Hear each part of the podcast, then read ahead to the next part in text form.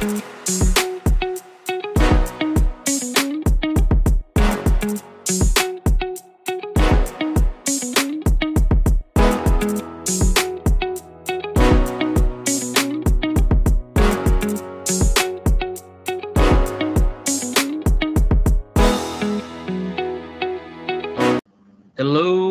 and welcome to another episode of the Planet Fantasy Podcast. This planet is inhabited with fantasy drafts of our favorite properties and characters, fantasy casts of dream movies, Hunger Games, award shows, and anything else we deem to be a part of our vibe. On this planet, fantasy rules. I am one of your hosts and binger of the cosmos, Damon, and with me is my better half, the soup slut himself. Kyle, how's it going? Fab Fab Freddy told me everybody's fly. How are you, David?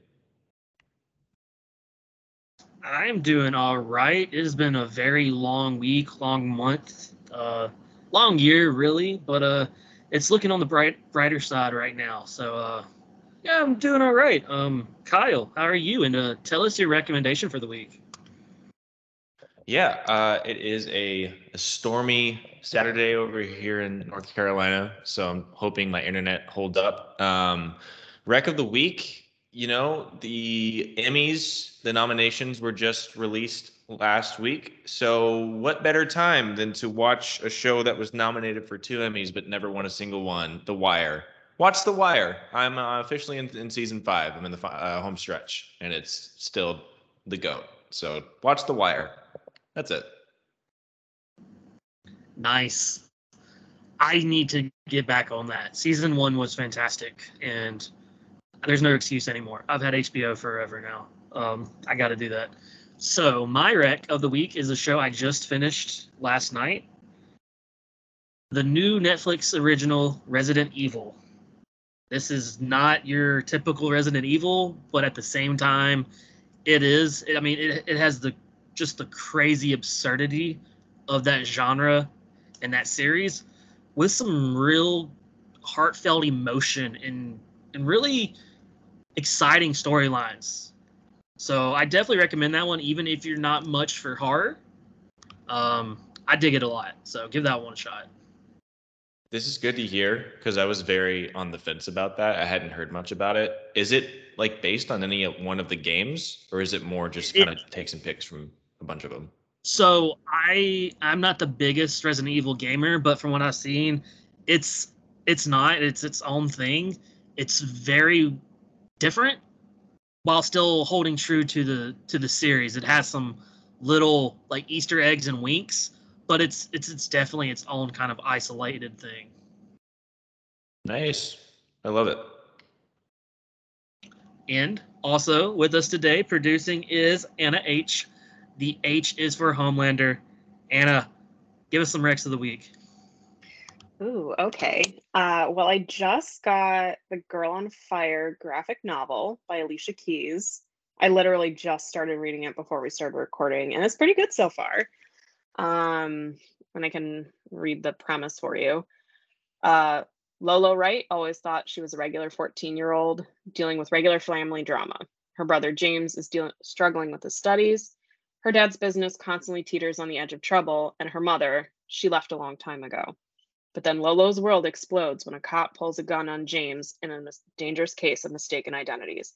Staring down the barrel with no one else to help, Lolo discovers she has powers she never knew she had. Using her mind, she literally throws the cop out of the way. So it it started out pretty strong. Um, but yeah, I, I know I'm a little late to the game on this one, but I'm really enjoying it so far. So yeah. That sounds very interesting. And I definitely thought this was just going to be a brand new uh, unannounced sequel to the Hunger Games for, for a second there with that title. But I that sounds real like a really interesting read. So I'm gonna have to give that one a try. Um, also, joining us today is the Grand Thad himself, Thad, how's it going? Effie, Effie, Effie. Oi, oi, oi. Oh, yes. Uh, love to see it. Do you got a rec of the week for everybody, Thad? go and watch the Robert Burgers movie. There's my rec. I thought he was gonna come in here singing about Night Court, but I'm really proud of you, Thad. Uh, do we know any more updates about that Night Court revival? Uh, no.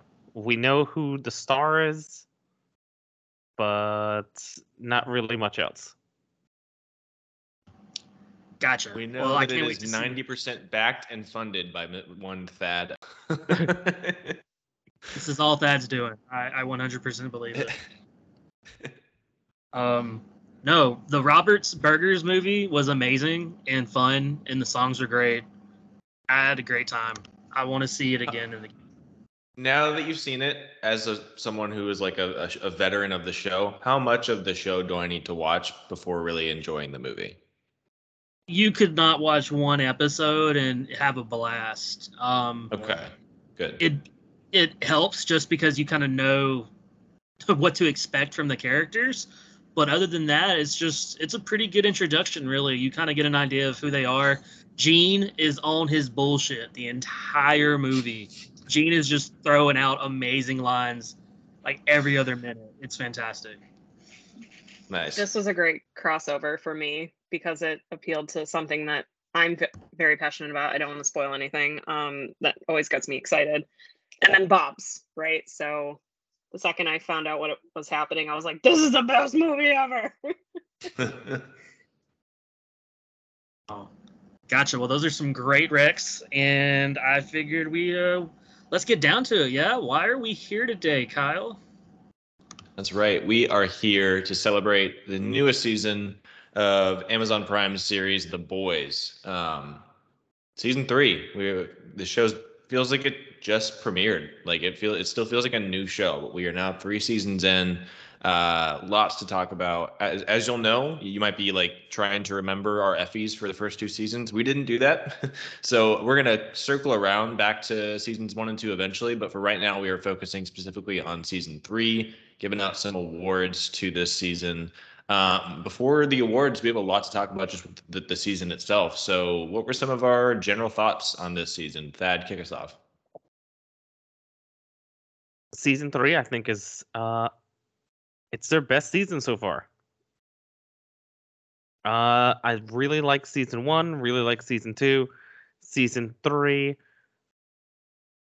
I think it was just the best season. You get a lot more now that the characters have developed a little bit more. You really get some some deeper performances from um, one of Anna's husbands, uh, Karl Urban. Uh, he was really great in the season, and he really just stepped it up. So this was, it's a really great season. I love it. Damon, what were some of your thoughts on this season? I mean, to echo that, I definitely think it is the best season of the three. We were talking before we started the recording, and it's just like that's not to say the other two aren't good because this show I feel like is one of the best, most well done shows going on right now. I don't know where I'd rank that. That's a whole nother story draft episode.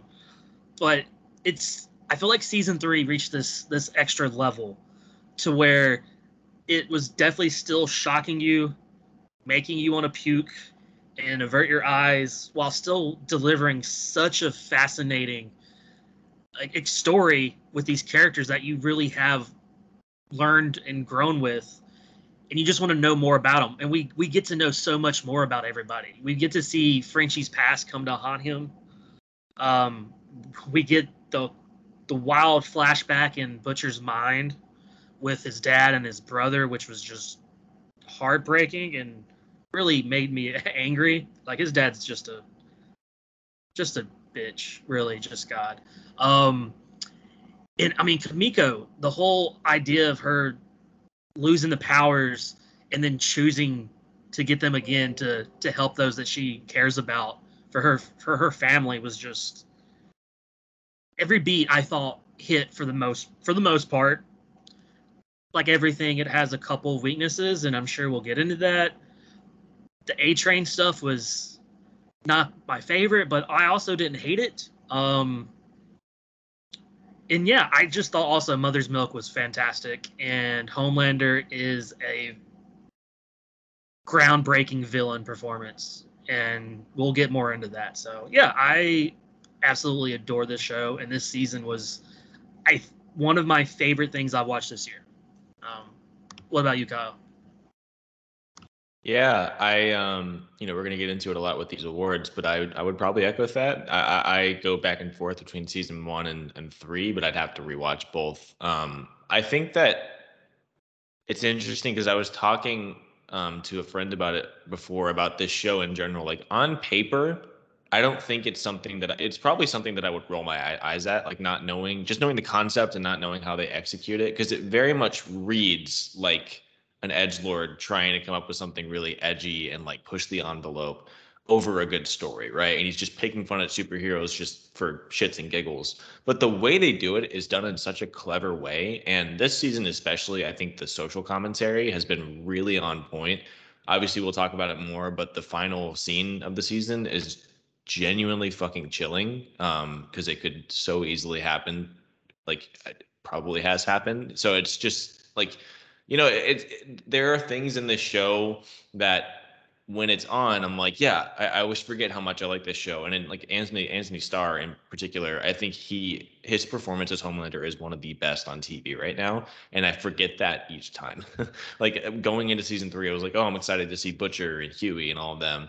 And the first scene with Homelander, I'm like, Jesus, I forgot how terrifying this guy is.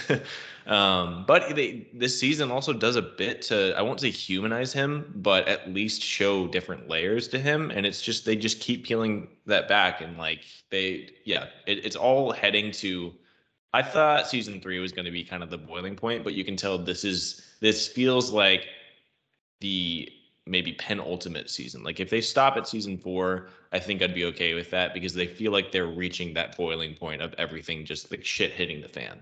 Um, and I'm I'm really excited. But it's a great season. We have a lot to discuss with our awards. So are we ready to jump into these awards? Let's do it. And now for the Vic Newman VP Award. That's right. The Vic Newman VP, uh, great name coined by our guy Thad.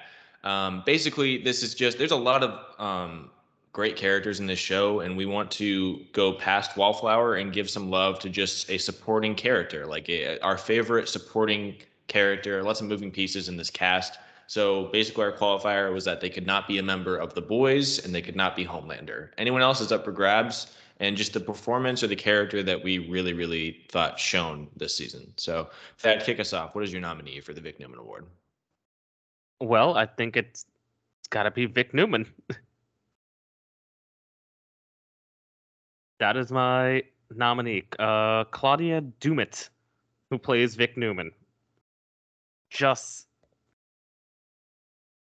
a really chilling performance from her. Her her scene with um our girl Starlight was just not like Homelander bad, but we're getting into real corpo political creepiness and it's it's really chilling the way that last interaction she has with Starlight. So just based off of that and the way that you you see her progress because the first episode you see she just popped at her friends uh, her old friends face off. And not like just his head she like slowly murders him. So as we've seen she could just just as easily have just done it and just be done with it.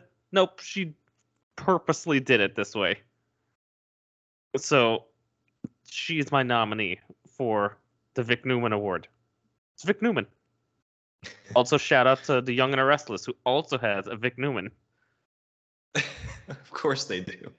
who's also very, very creepy. Amazing. Uh, all right, that's one nominee. Damon, let's get your nod for this award.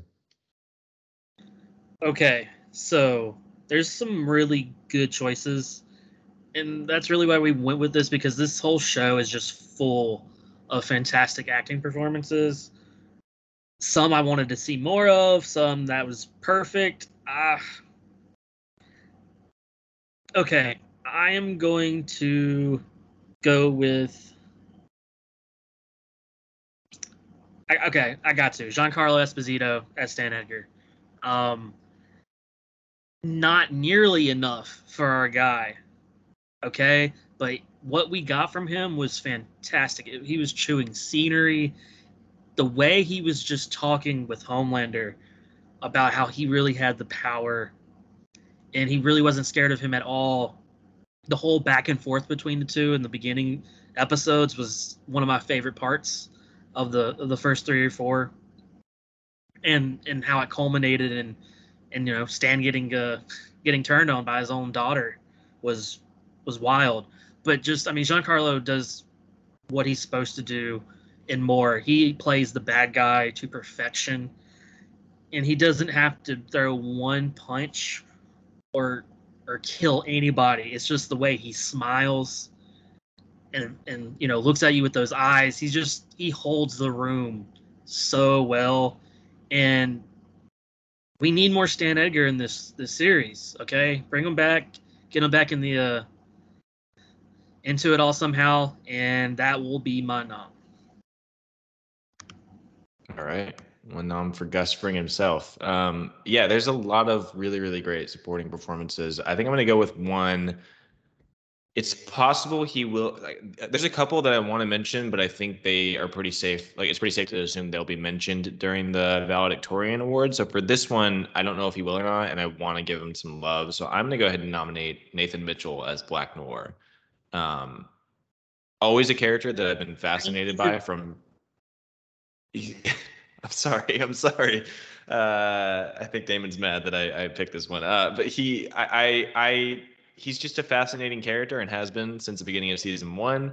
Um, without like spoiling anything, I so I've I, have i have gone into the show even now three seasons in relatively spoiler free from the comics. There's a bit of his character arc that I was spoiled on in the comics, like back when I was watching season one, that I I was disappointed, and then quickly realized that these the writers were just taking this show in a very different direction from the comics which made it more interesting to me to see where they went with him. Um, and in this season, we really get to see a lot more to his character with his connection to Payback and to, uh, to Soldier Boy, and also this like the fact that he is home, kind of Homelander's only friend. Um, and I've been told I still have not watched it. Shame on me. I've been told that Diabolical kind of explores that a little bit. Um, so I, I really want to watch that, but I yeah, he's just it's not an easy thing to emote the way he does without saying a word. Now, of course, we do get to see him speak and like at you know without the mask for one episode in a flashback, which was also great. I loved that. I love the guy who played a younger Stan Edgar as well.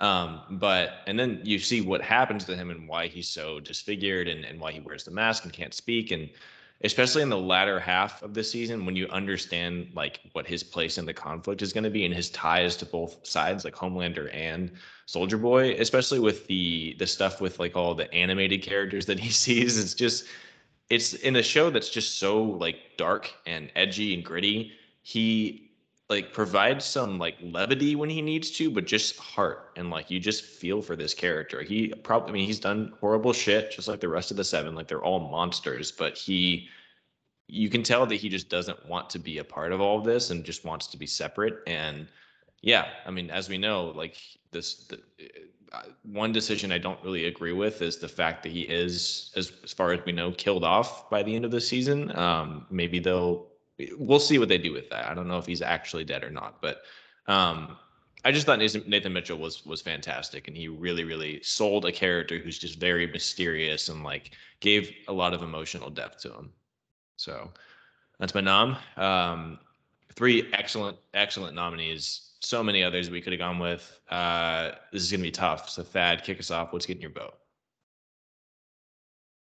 I think I will still go with my pick of Vic Newman.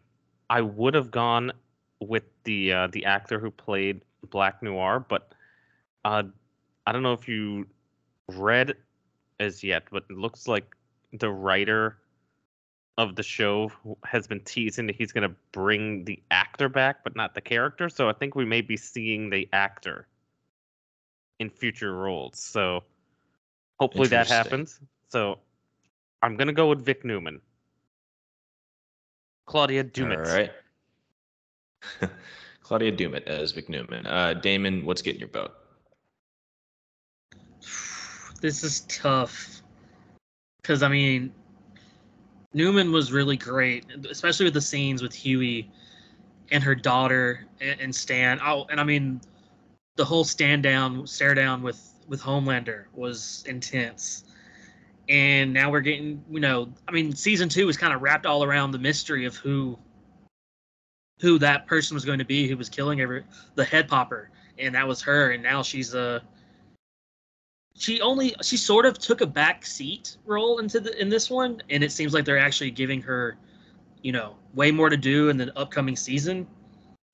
So that's going to be great. Uh Giancarlo is fantastic nathan mitchell I, I said thank you by the way kyle because i was very happy you you nominated him because he was okay, who I good. was thinking about.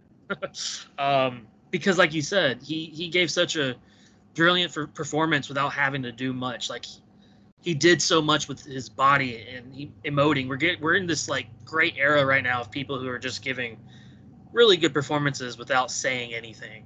Um, you know, you got Mando, of course, and everything. With this, they're all kind of their own own thing. I am going to have to vote for, and I'm just wasting time at this point because this one is really hard. Um, I'm I'm gonna go. I'm gonna stick with Stan. I'm gonna stick with Stan Edgar. Um, just it, I mean, what can you say about his his acting? It's so good, and Stan Edgar is. I I need more from him, so that's mine. That's my vote. Kyle. Uh, God. Um, all three of these are really great. Claudia is especially like really, really fantastic, and I kind of agree with Damon. The, the reason I didn't, because she was on my short list, but the reason I didn't nominate her is because she. It feels like we have not yet seen the peak of her performance. Like I feel like that'll be season four.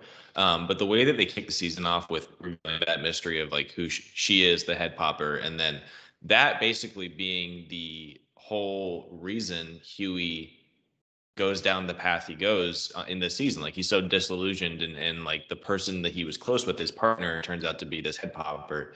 It's a great uh, way to kick the season off. So she's she's great.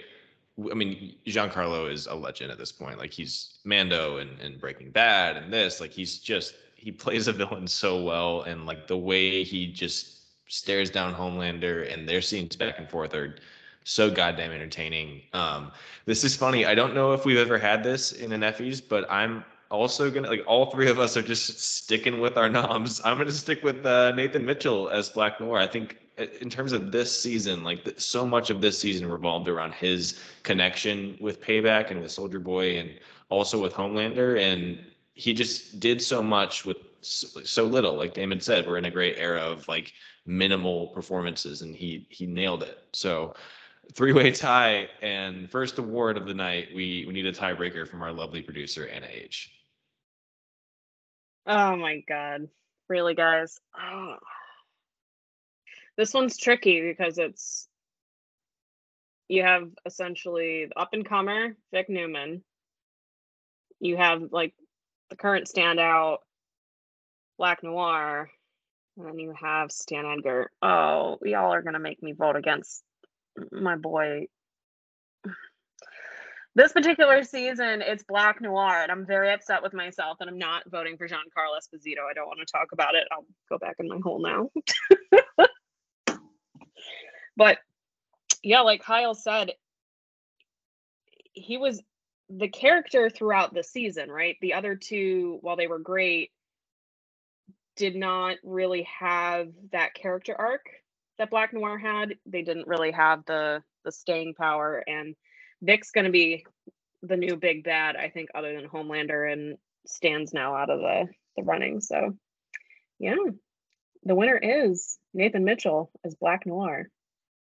And now for our next award, Best Quote. Yes, best quote. Our favorite lines from season three of The Boys. There are some some really good ones, some really funny ones that I one I really really thought about nominating, and I still might. We'll see where where I go. Uh, let's start with Kyle. What's your nom? Yeah, I had the same dilemma. Uh, there's a lot of funny ones that I hope get brought up in like honorable mentions. Um, but one I'm going to go with is just like I don't want to turn this episode into a full-on Homelander love fest because like there are other great characters, but I'm gonna kick it off with this because it's just a chilling line. It's right after Starlight threatens to um, go public with the the footage of him on the airplane with Maeve, and he finally has the moment where he's just like he has a I won't pull the whole speech, but he talks about how he could just he could just decide to take the whole, whole world down and, and that would be okay. But he this is part of the quote, and he says, See, Starlight, I'd prefer to be loved, but if you take that away from me, well, being feared is A1 okey dope by me. And that is just fucking terrifying. like Homelander is just such a genius creation on the on both Garth Ennis's part from the comics and now in the show. And Anthony Starr just is coming in and batting 100 in every scene. And this in particular, like you really get the sense that he is now just like fuck it i can do whatever i want and my people will love me regardless. And this i think this line kind of solidifies that. So that's my nom.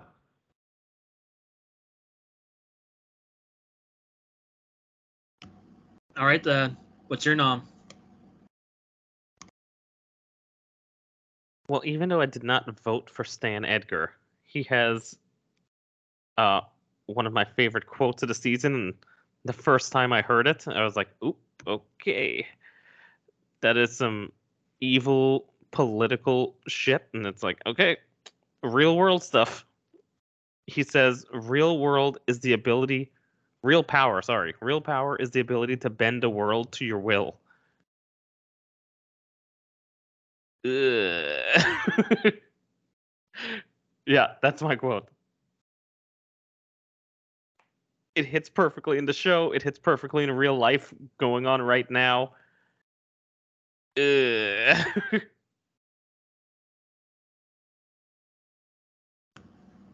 That's a good one. That was on my short board.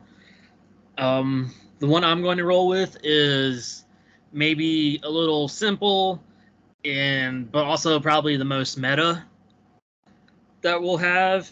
And it's just I don't know. It is the tagline of the this season when Annie says there's something wrong with Homelander. Like you think? Really? What tipped you off there, Annie? Um, there's a lot of fucking shit wrong with Homelander. But I just love that line and just how it really points to just the whole idea of what this season was about. And Homelander really just losing his shit, taking over, and realizing people might actually dig that. And there's there's just a lot of wrong with our guy Homelander. So that would be my quote. And we have three one from Homelander, one from Stan, and one from Annie. What's going to get the win? Kyle, what's your vote? Man, lots of good ones. Um, Jesus, this is tough. Uh, I really quick want to honorable mention one. Um, it's really random, but it just makes me love maybe more. It's at the end of the finale when we realize that she's no, sorry, it's before the final fight when when she's reunited with Hughie for the first time, and he's like, he's Hughie, he's a golden retriever, and he's like, nice to see you again, Maeve, and she says. It's like you wear a neon sign that says "Raw dog me, I'm a bottom." I just fucking love Maeve so much. Oh, that made me so happy. She's the best. Um, I, am just stalling at this point because all three of these are just fucking great lines. I think I'm gonna go with the Stan Edgar one because it just like Thad said, it rings so true. And that's the thing with a lot of stuff from the boys is like I'll watch it and it's great television, and then I'm like, this does not make me feel good because it's so fucking close to real life and it's just genuinely like depressing. Um, but yeah, this line in particular is just there are many people who believe this and who who think this way, and no better person than Giancarlo Esposito to deliver the line. So that gets my vote. Thad, your vote. I ugh, this is tough because I completely forgot about the Homelander line too. Ooh. You know what? let's give Damon a hard decision. I will vote for the Homelander quote. Let's Let's give it to Homelander. Great. Thank you so much. Um Yeah, you know, I'd actually forgotten about the Homelander quote too because that one is so good. The Stan one was my first choice. I gotta I'm I'm gonna go with Homelander because it really just shows you like what Homelander cares about. Like he just wants to be revered in in any way. He wants people to be thinking about him, whether it's you know praise or if it's just straight up just fear. And seeing that his progression or degression in this uh, series in this season specifically was was so fun and frightening. And I, I think that quote really uh really sets that. So that's my vote.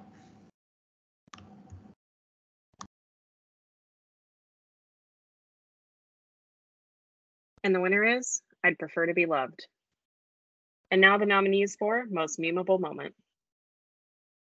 That's right. Most memeable moment. Um, with a show like this, it's just prime, prime material for memes. Lots of great opportunities to make memes out of stuff. So, Damon, kick us off. What is your nominee for this award?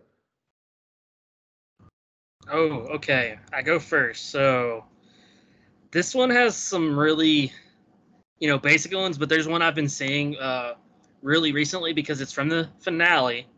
Not only that, but it is it's pretty much like the last shot, and and it's essentially Homelander after he blows the dude's head off, and everyone starts cheering, and he goes from like shocked to like, oh, they they like me, they really like me, like laughing. It's like, oh, well, okay then. Um, so it's it's like a meme video, but people are literally using it like, um, oh god dang it, I can't think of like a really good example, of course. But oh, when uh, Radiohead misses their uh their note, but the crowd thinks it's just because of their experimentation. Um, but just like, yeah, Kyle. Number one, fuck you, because that just made me spit my water everywhere. But I found a tab that just has all the greatest compilations of this one in particular that I'll send you. Yes, yes, please. I, I read them and then I completely forgot about them instead of writing them down. But they are they are just gold. And I mean, you can do any kind of think about it when you're thinking people are going to think one way, but they, you know, oh, they they're vibing and you know they're vibing with you. Oh, when you say some when you say a really bad take on Twitter and you don't get anyone to unfollow you, you know that that's that's a good one right there. So that will be my nom. All right, Thad, what's your nom for this uh, this award? I think there's a lot of potential for, um, even though it's heartbreaking for us at the time when we're watching it, where uh, Kimiko is texting Frenchie just like, "I'm sorry. Was there anything? Was it something I did? It won't happen again." You know, it's heartbreaking in the moment because we know what's happened to Frenchie at that time, but just the if you look at it and you see just think about the screenshots of her like texting on her phone anytime you see someone texting on their phone you can just put little memes of stuff so was it something i said or and then you just have the next picture of i don't know someone uh doing something they shouldn't do you know there's that meme format where you have someone texting or on their phone and then it's just something ridiculous in the next frame and then you'd go back to her This is wow. This is really creative. I did not expect like that's. I didn't even think about that in my noms. So that's that's a really really good call. Um, yeah, you can make some really really bonkers shit with that. Um, okay, I am torn because I was gonna go. So the Homelander one Damon mentioned was in my short list. There's another Homelander one that I'm considering. I'm gonna go with one that again we have not seen a lot of memes made out of it, but it was something that friend of the pod Ryan and I were just I think every new episode we would text each other about how funny this is. Just the random choice that Hughie every time he teleports is just immediately naked. I think that you could make a lot of memes out of that. Uh, I don't know what it would be. People are creative. Ryan is creative. He's our meme lord, meme lord over here at Planet Fantasy. So I'm sure you'll see plenty um, on our socials. But I, yeah, it's just it's so funny. It it was a running joke that I thought would get old, but made me laugh every single time. So I'm gonna go with with that one for my nom. Um, I got All these great- three I got a great example. Yeah. Kyle, sorry. Um, essentially, you could do when Anna sees uh, Thor's bare ass, just close immediately. It's personal Like, attack. it's like a drop meme. What the hell did I do? I'm just sitting in the Oh background, my keeping God. my mouth shut. Eh, it's just facts, and we it's probably you know. I mean, the feels- worst part about this accusation is that it's entirely correct. this is especially funny because last week I was the person who nominated Thor's bare ass on the episode, not not Anna. Like I should have been your target, and Anna's still catching strays. I was trying to be serious, and. I was like, I know it's the most beautiful shot in Love and Thunder, but I can't be a horny jerk. I got to keep my mouth shut and be like, take the one that's not in the equation, right? So unbelievable. Yeah, Anna experienced Amazing. both love and thunder in that scene.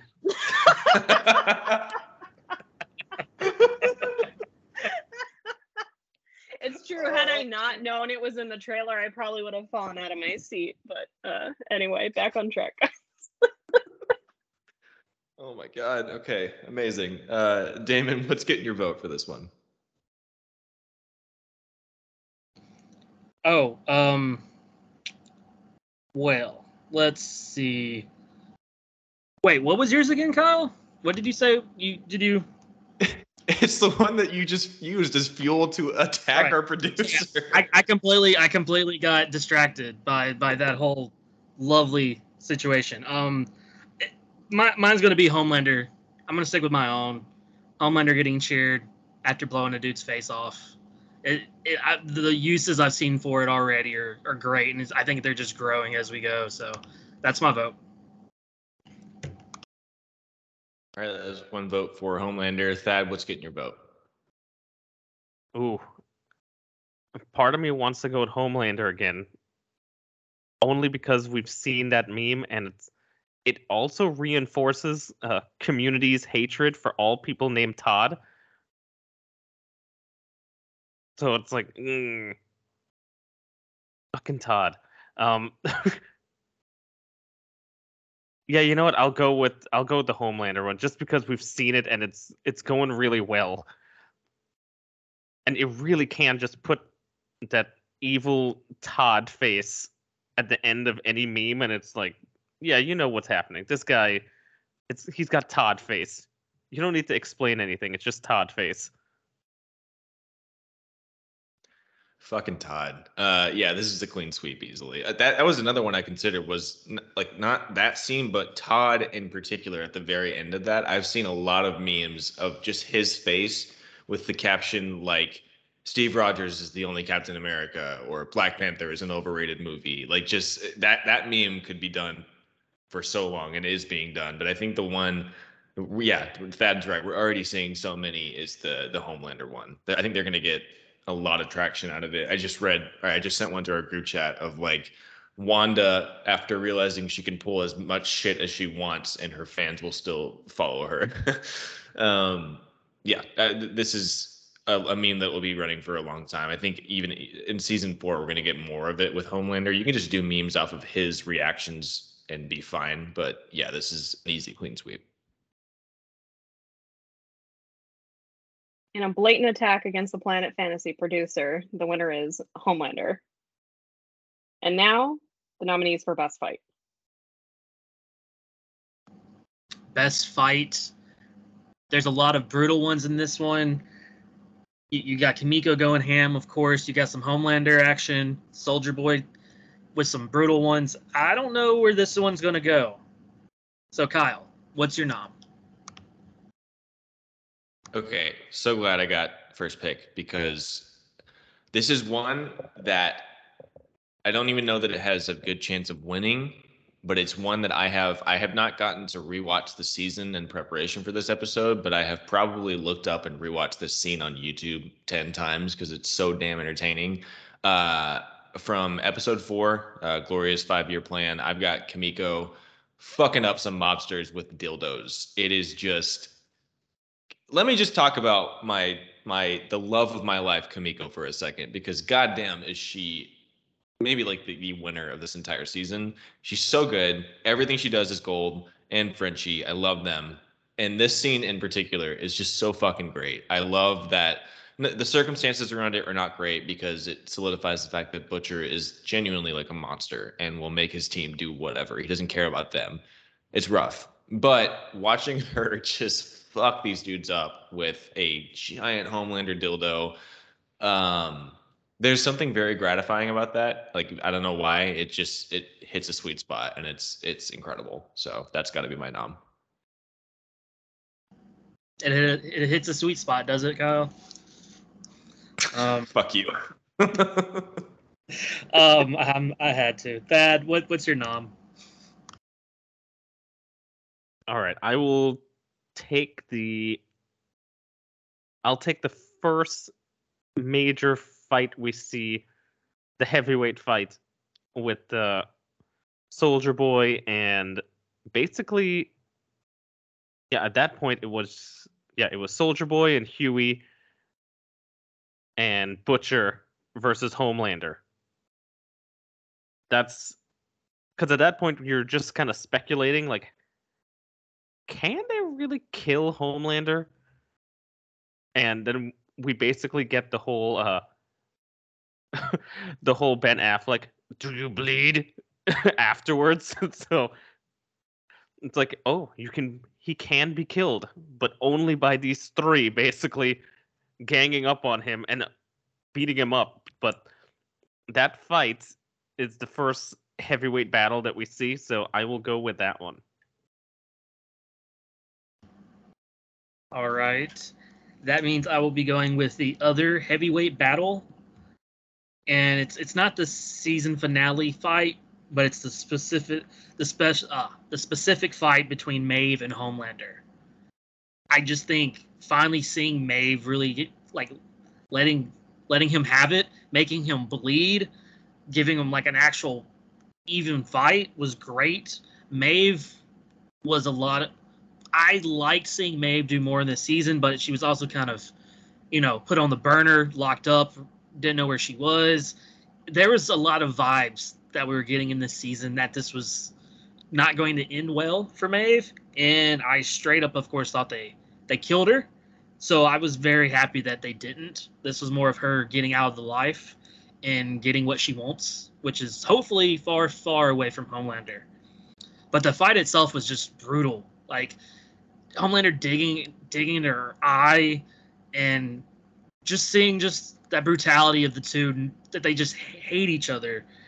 And I really enjoyed it much more so than the other part of the uh, the fight going on. That one wasn't bad but this one was just just to see that Homelander can get rocked that he can maybe die is is hopeful even though I think they were idiots and and didn't just let Soldier Boy kill kill Homelander real quick and then then gas him? Like, was would it been that hard? I don't know. Just just try maybe. But this fight was a lot of fun. So that would be my nom. And so we have the dildo fight. We have Homelander versus Butcher and the boys, uh, Soldier Boy and Hughie, and then Maeve versus Homelander. What are we gonna roll with, Kyle? What's your vote? Yeah, these are all fantastic. Um, I love the Maeve and Homelander one. You already touched on this, but I, I love it just because it like it, it. There's a very small number of characters in this show so far who can provide like an even evenly matched fight with him and make it look believable. And Maeve clearly like matches him in fighting. I think. I mean, she comes real close, and yeah, like she actually draws blood and the eye gouging. For some reason, in a show that is like full of gross out moments, we'll talk about that in the in the next award. But like nothing really makes me squeamish more than something like gouging someone's eyes. I don't know why. It's just I have a thing about eyes, and when he did that, I had to look away from the screen. Um, but You're just scarred Yeah, from it's a- Game of Thrones. Yes, my favorite character. That's it. Yeah. um, yeah, it's just it was a brutal, brutal fight. I loved it. Um, I agree, Damon. I think it's the best part of that entire fight and that finale.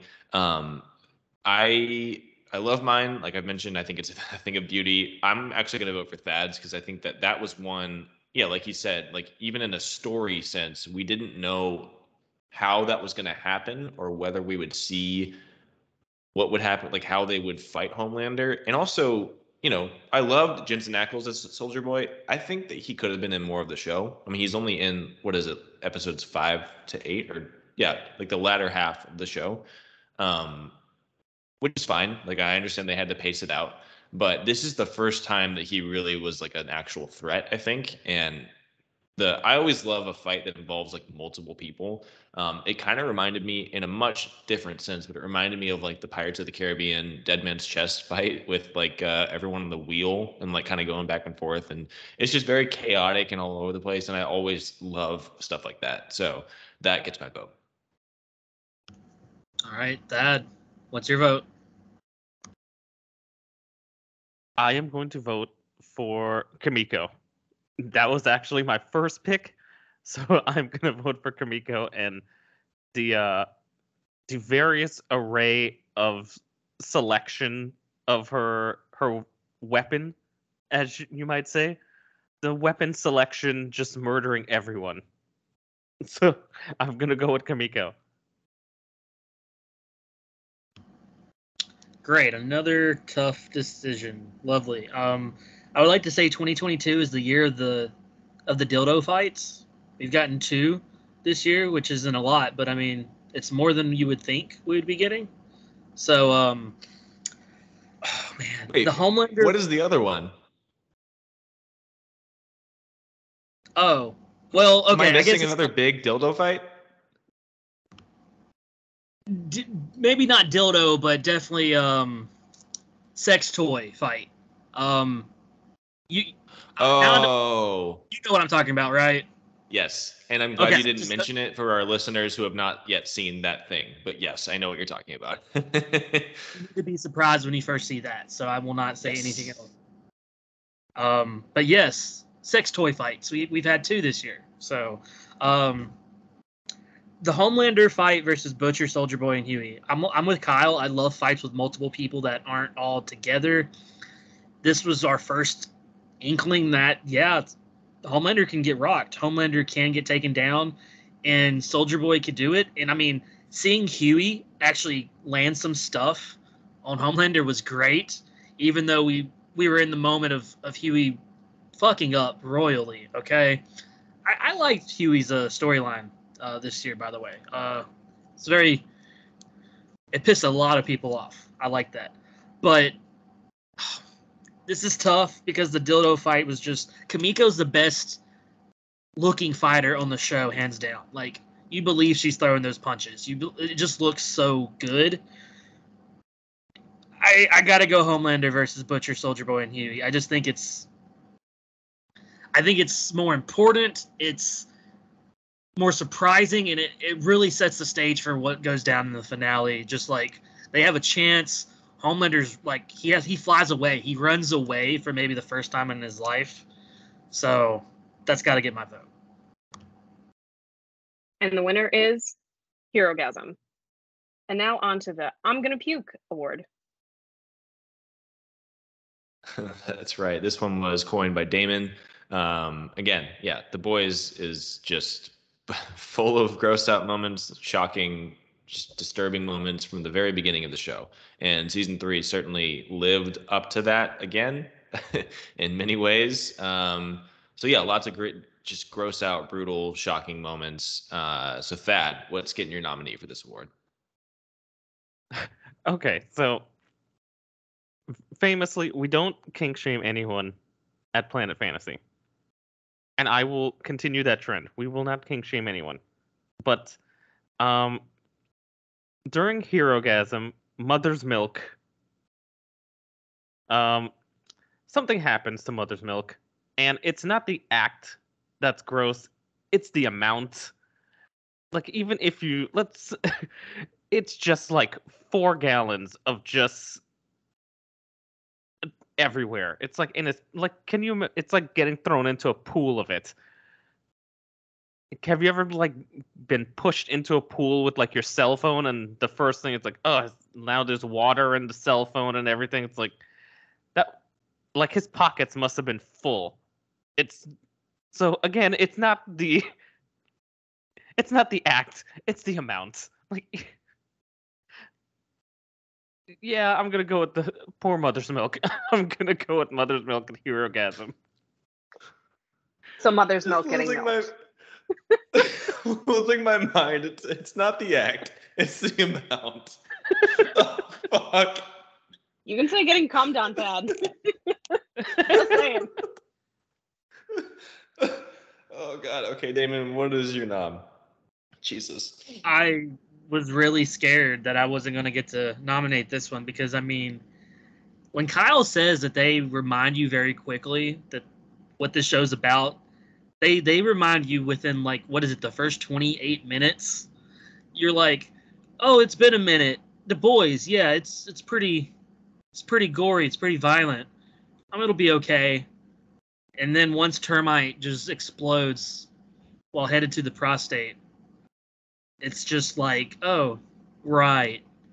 That's what this show does. And you're just brought back to the earth of the boys. And it's just like, god damn. They we asked for this. We wanted Ant-Man to go up Thanos' butt. And instead we got term, termite going into someone's uh penis. So we we we got it and it was it it was excitingly terrible. I loved it. That's my vote. I mean, that, that's my nom. Probably going to be my vote. Jesus, yeah, that one still makes me just like physically cringe. Um, I'm gonna go with one that it is. I think it like thematically does a great job of both making us feel bad for a character that we all kind of hate, and also further like villainizing the main villain of the show. R.I.P. to my guy Timothy. I mean, it like, the, yeah, you know, a few scenes before you have the really again like that not gonna kink shame uh you know even to this extent like the deep is is clearly wanting to be with his pal timothy while he's with his his lovely wife. Um and you know a few scenes later homelander serves up dinner and it's and it's timothy. He makes he makes him eat timothy. And it's just like fucking it's almost some of this stuff is like oh that's gross but it's like ah, i kind of laugh at it. This is it pushes on the verge of like this is just uncomfortable and it like is very gross and like it's just not fun to watch and it was so effective too like the deep is just a fucking I, I don't like the deep as a character i think that he serves some kind of function in the role in the story but i just feel like they've done enough with him and i i am kind of bored when he's on the screen I felt so bad for him in this scene though. Like it's just such a brutal thing to have to do. And it yeah, it Homelander will he has no line that he will not cross to fuck with people. And like he just is an absolutely like he has no empathy for any anyone else. And he knew that that would hurt the deep more than anything else would. So got to go with with uh, Timothy being eaten for my my nom. Uh, all right. Three, can't say great, three really extreme noms. uh, this is a rough award, but yeah, three great noms. Um, Thad, what is getting your vote? Yeah, I'm gonna go with I'm gonna go with the mother's milk scene. It's you know, I know you laughed at it. It's it's the amount. It's just the amount. I mean, like I like like honey. I don't think I'd want to be covered in like eight gallons of it. I don't think I want wanted just like filling my pockets. It yeah, I'm gonna go with the mother's milk scene. Jesus, oh God. Uh, Damon, what's getting your vote? These three were all on my list. Um, also, shout out to uh, our guy Tony getting exploded. You know, his whole body just popping. That was great. But um that scene was just mother's milk is just unloaded on like just com- like head to toe pretty much. Um I, I in the deep the deep eating timothy really is maybe the most uncomfortable scene of the entire series maybe. It's just like eating him live and like he's like he's he's praying right now. Like he he's talking he's begging for his life while it's just that just shows you just how terrible homelander really is and maniacal but just off of like i can't watch this i'm like my stomach is not okay i i think i have to go with termite um blowing up the guy from his from his penis Oh man, this is a an impossible decision. Um I yeah, I think I'm gonna go. So I will say too, we're probably gonna talk about it later. It's got a strong possibility for another award, but Herogasm in general, like the episode. I don't know about anyone else, but like the lead up to the episode, and I know they have to do this to promote their show, but like the social media for the boys was out of control. It was like you guys are not prepared for this episode of television. It is the wildest episode of like guys, we've seen Game of Thrones. Like we have the threshold is pretty high and I just feel like they may have overhyped it a bit. It's a fantastic episode like thematically and there's a lot that happens and we'll talk about that later. But the sheer gross out part of it was just like, yeah, I've seen I've seen Game of I've seen shows before. It just it felt like they were really trying. They when you have to call an episode of television your version of the Red Wedding, like you're you're pushing a little too hard. Um, but the mother's milk scene is is great and now it's so much funnier to me because of what is now my favorite quote on all of planet fantasy. Um, but uh, i'm actually going to vote for the termite one as well because again even as damon was like recapping it and talking about it again i was like physically cringing and just thinking about it and it's just you're right it opens the season and it's like yep we know exactly what kind of show this is and they're they're going for it again and it's just fucking brutal. Um, so that gets my vote. Real quick, I want to shout out an honorable mention though. Not quite as I don't know weird. It's still very very strange and gross. Uh, Stormfront, like providing some quote unquote relief to Homelander from her hospital bed.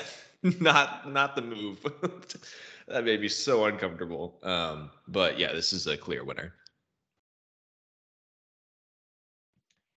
And the winner is Termites Explosion. And now the nominees for the Mic Drop Award. I don't know if I've ever seen a season with so many mic drops. I was like, oh, this one. Wait, no, this one. I don't know. This one could be it too. So I don't know how the hell we're gonna vote for this one.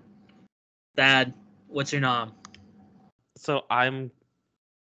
We were just talking about the Herogasm episode, and I'm gonna pick something from that episode, and I am going to go with something I mentioned a little bit earlier, but it's with Vic.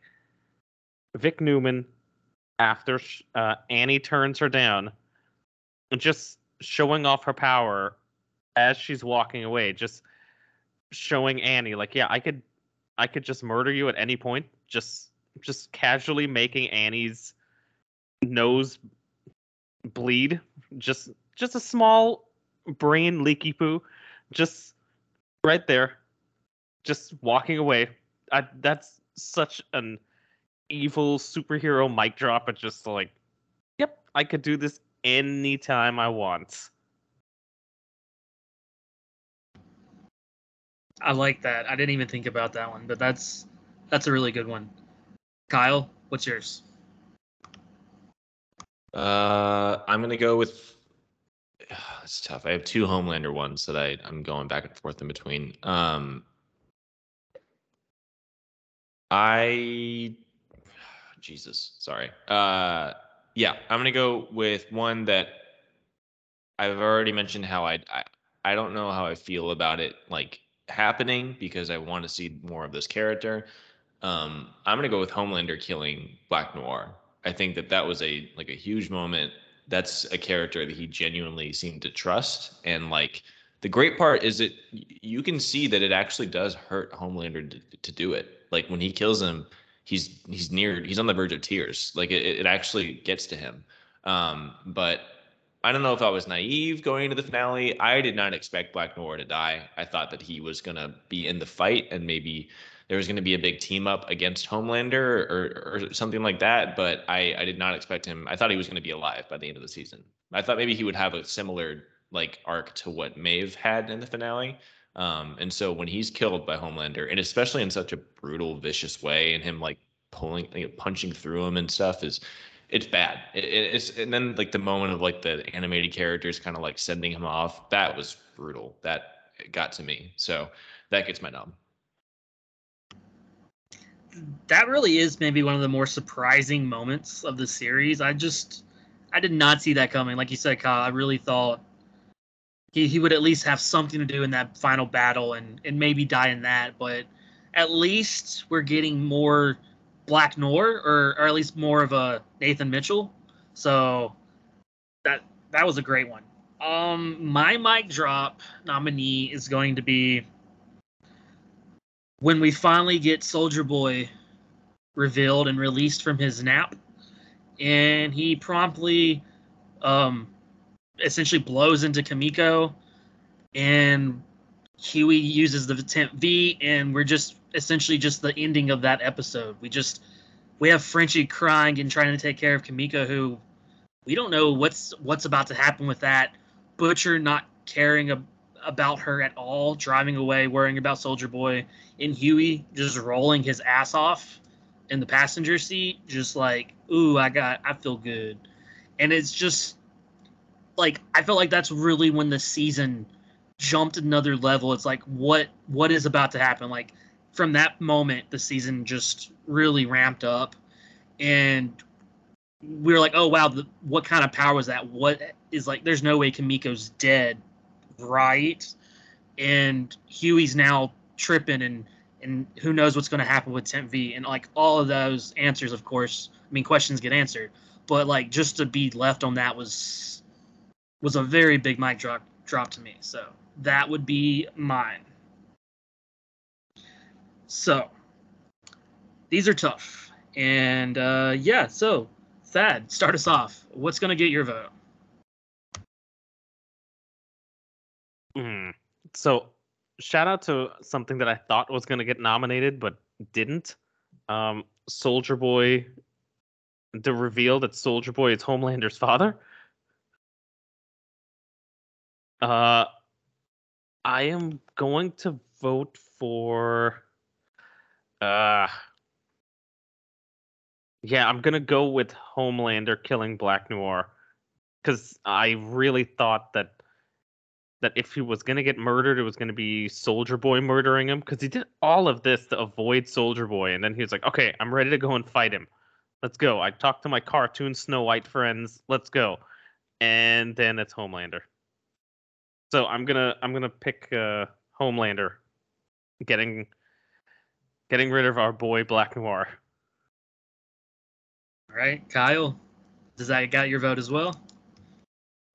Uh, I I think so. I all of these are really great. I Damon, I love the one you picked because that's such a chaotic and like frenzied moment for so many reasons. And I the way you were describing it brought me back to watching that episode. I our friend Ryan had already finished the episode, and I was like live tweeting him because I was distressed and like I thought Kimiko was dead, and I was just not happy. Um, so that's a crazy moment. Um, Vic Neuman is also a, a awesome, awesome moment. Like the, the image of just the nosebleed was like, oh shit, like she's she's here to play, or she's not here to play rather. She's she's a real threat, and then that was great. Um, I think I am going to vote for the Black Noir one though, because like y'all have said, like it, it's just such a shocking moment. Did not expect him to die in this season, and then yeah, like Thad said, he he spent the whole season or his arc of the season avoiding Soldier Boy, and he was finally ready to confront him and then what do you know he's stopped by by homelander in like this betrayal moment um it's a great performance from both of them but yeah it's just a really really shocking moment um i was going to shout out real quick less of a real like mic drop but a train killing blue hawk was also a huge like oh shit like this is shit's getting real now. And I wasn't always like, like Damon. I wasn't always into the A Train arc, but that was a that was a great moment. So that gets a shout out. But this is a clear win. So I I'm ashamed that we did nominate the uh the reveal of I am your father because honestly that was just like what when I saw that I was just kind of like frozen. I'm like they really did that. That's the thing. Wow. Um so I'm actually going to rescind my nom and vote for that one even though it won't win. It, it deserves it. Like that was just came out of left field. Like I was floored. So that will get my vote, but it is not the winner.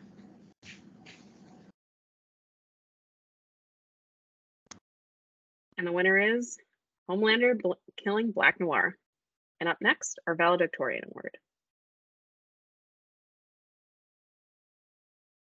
Valedictorian, like we mentioned, with the first award of the night, um, all kinds of great, great performances. And now we're giving some shine to just the best of the entire season, the single best performance that we think just just was the MVP of the season. So Thad, kick us off. What's your nom? I will go.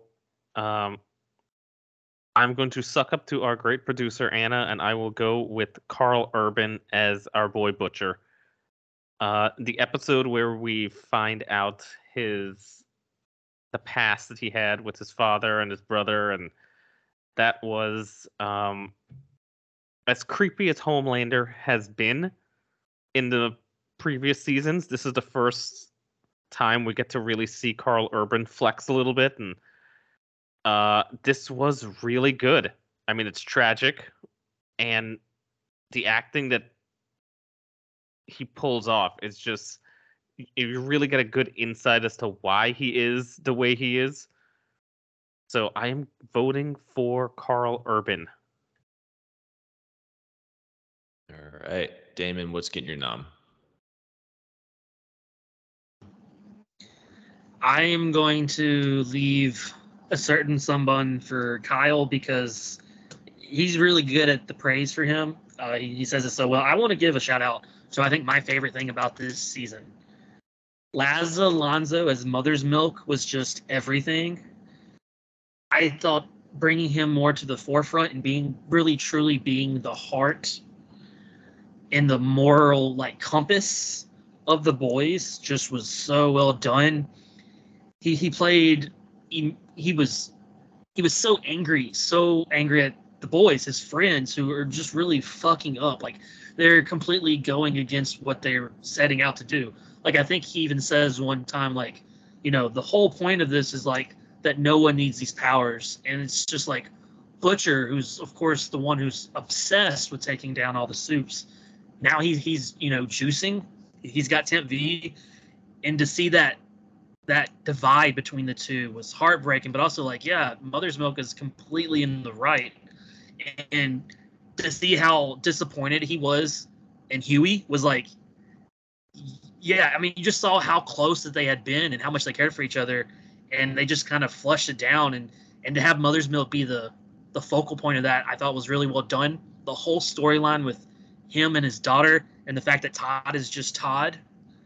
Uh, don't be a Todd and the the work he done when like when he punched him and the look he he gave to his daughter and it's just like it was like the last thing he ever wanted to do and we you know we hear that later on and i i just love the scene when he finally talked to his daughter about about kind of who he was and what he did you know just to be open and and be vulnerable with her i was i just thought that was great and I mean, who else can take a load like that other than than Laz? So, big props to Mother's Milk. I, I can't wait to see what happens. I just wish he could have gotten more with Soldier Boy. Like the fact that they just kept honing in on that, like Soldier Boy killed his family and was a big part of the, of why Mother's Milk is the way he is. To not have that resolved, really, I mean, yeah, he was the one who put the the gas mask on him, but still, that's why I think Soldier Boy is going to be coming back at some point. Okay, I I fully believe that story is not done yet. Um, so that's my nom. Uh, Thad, did you have something to say real quick? Did you really just say who else could take a load like that than Mother's Milk? I was about to say the same thing. It just worked. I don't don't think anyone else could have made it work as well as that. The look on his face, okay? He was so angry. Like, even before that happened, he was so done with that party. He did not want to be there. He was just over it. And then, like, right before that, he's like, he wanted to get out of there. And then he just opens the door and he's just like, he looks to Annie, is like, this, this is like all your fault. He, he didn't say it, but he was thinking it. So I, I just loved it. Oh man. Um yeah, I agree with that. He's, he's great. You've I appreciate you what you did and like leaving me what I think is kind of like what I maybe my, my obvious choice, but you've you've fucked me, sir. You have fucked me over because I really wanted someone else to take Anthony Starr so I could sh- give some love to Karen Fukuhara. uh, but I yeah, I'm I'm going to nominate Anthony Starr as Homelander because I think it is, like I said at the top, I think it's one of the best performances on TV right now.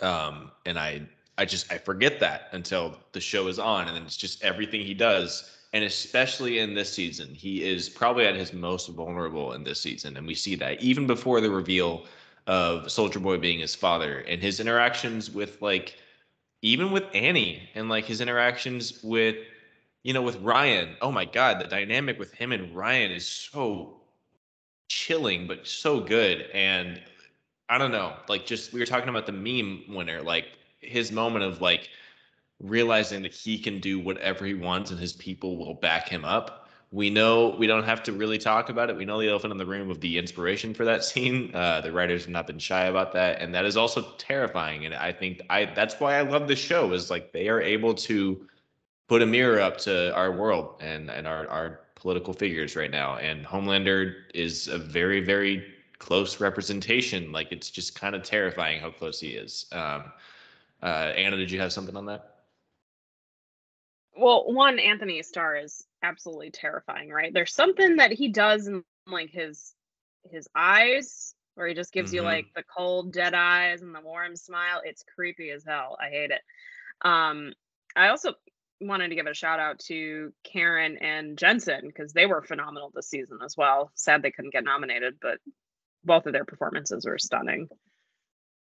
Yeah, they were they were both fantastic. Um, that's I was torn. I really love Karen and Kimiko could be like her. The com- combination of Kimchi is my favorite character in the boys. Like Frenchie and Kimiko are my, my two favorites. But yeah, Anthony Starr, I think he's just he's put in Emmy worthy shit like in each season, and he's just has not been recognized, and it's a bummer. But the Emmys don't matter anyway. He's he's fantastic. Um, so I've got to got to go with Anthony Starr as my nom.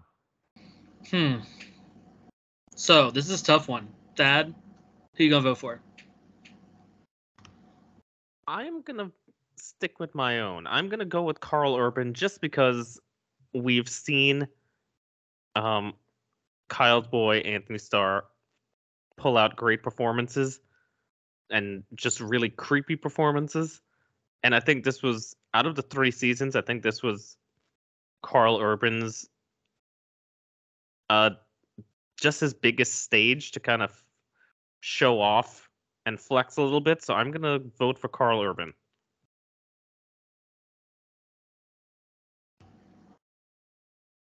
This is really tough because the like the fact that you shouted out Karen also and Jensen. I want to shout out Erin Moriarty as Annie. I thought this was without a doubt Annie's strongest season.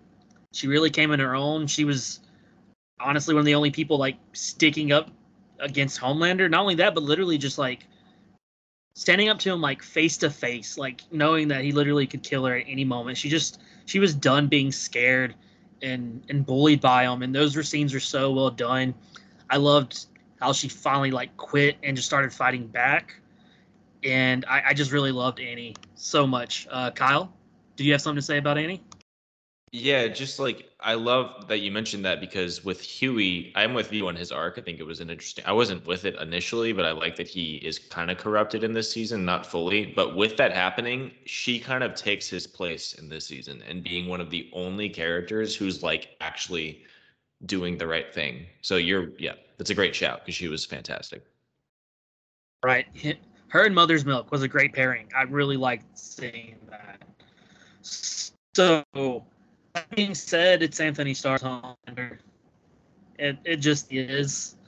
Um, I I do agree with that. I think this was probably Butcher's best work. We really see just how of an asshole he could be. Like the scene with Ryan was like that's just unnecessary. Like really Butcher, and then you see him with the temp V just really starting to lose himself and and having Hughie come down with him, and then just the the emotions that you feel when you see him stuck in his mind with the Mindstorm uh, hallucination just was gut wrenching. Okay, like everything with his little brother, and then and then the whole idea that he, you know, Annie tells him to tell Hughie that they're going to die if they take any more temp V, and you, and the fact that he doesn't, you're just like, there's there there was two people who were like, of course he didn't tell him. This is Butcher, and there was everyone there was uh, everyone else that was like, he's he's he's he's going to do something, right? He has to, and thankfully he did in the most Butcher way possible. But I I just have to go Anthony Starr. Okay, like really, he's just on another level. In this season, he really lost it. We were seeing him just come to grips with the fact that people didn't really like him, except he also finds out that there's a lot of people who love how terrible he is. Very scary parallel and allegories we're getting with the real world there, but just done done brilliantly. His face acting, just the way he like rolls his eyes and like puffs out his cheeks and just like gives a little head nod. It's like it's so little, but it says so much with just with the way we've we've grown with this character. He's a terrifying asshole who just craves admiration or you know if he needs it fear. But I, I, really think he he even raised it up again this season and i can't wait to see his relationship with ryan going forward. Really really excited for that. So that that gets my vote. Kyle? Yeah i, I think i'm to stick with anthony as well. I i'm glad thad had pointed out like anthony has been great from the very beginning you know from like the very first or moments of of season one. So it's not like a surprising uh, pick, but and also I agree. Like Karl Urban has really really been solid this season, and Laz Alonso. Like everyone has just been. This has probably been the best season for the entire cast. They've all really come into their roles in a way. Like they've they've really they know their characters really well. So everyone's kind of at the top of their game.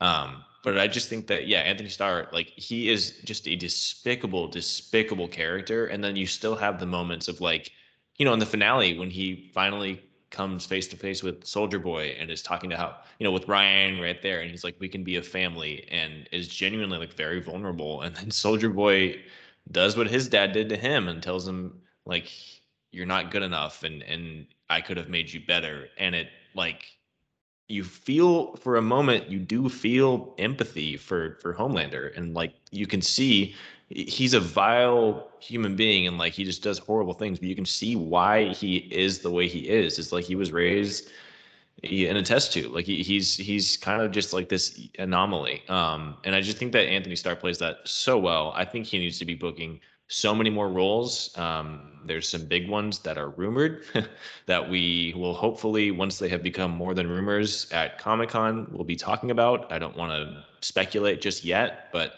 I want him to get all the villain roles because um, he's just he's fantastic. He's he's consistently just one of the best parts of the show. Um, so yeah, he's he's the easy vote for me.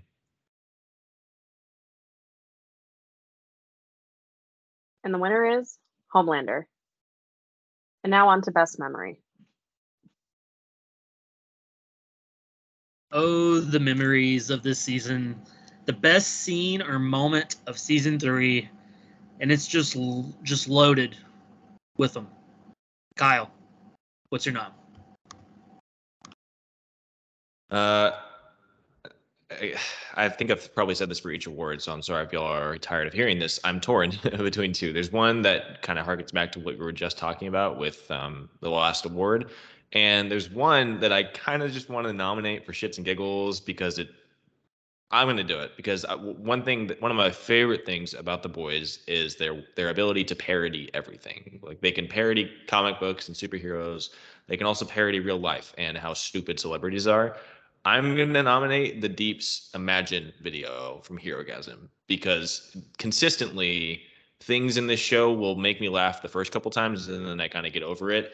Every time I watch this video, I I am in tears. Like I'm laughing so hard. Uh, the Imagine video from Gal Gadot and everyone back in 2020 was just so fucking tone deaf and offensive and insensitive and the yeah it, they just they recreate it so perfectly and they bring in real actors and you, you get like Rose Byrne in there and just all these random people showing up and the way the deep intros it is so fucking funny every time they they've done a couple other like parodies like this, like with A Train's music video and stuff like that, which is also really funny.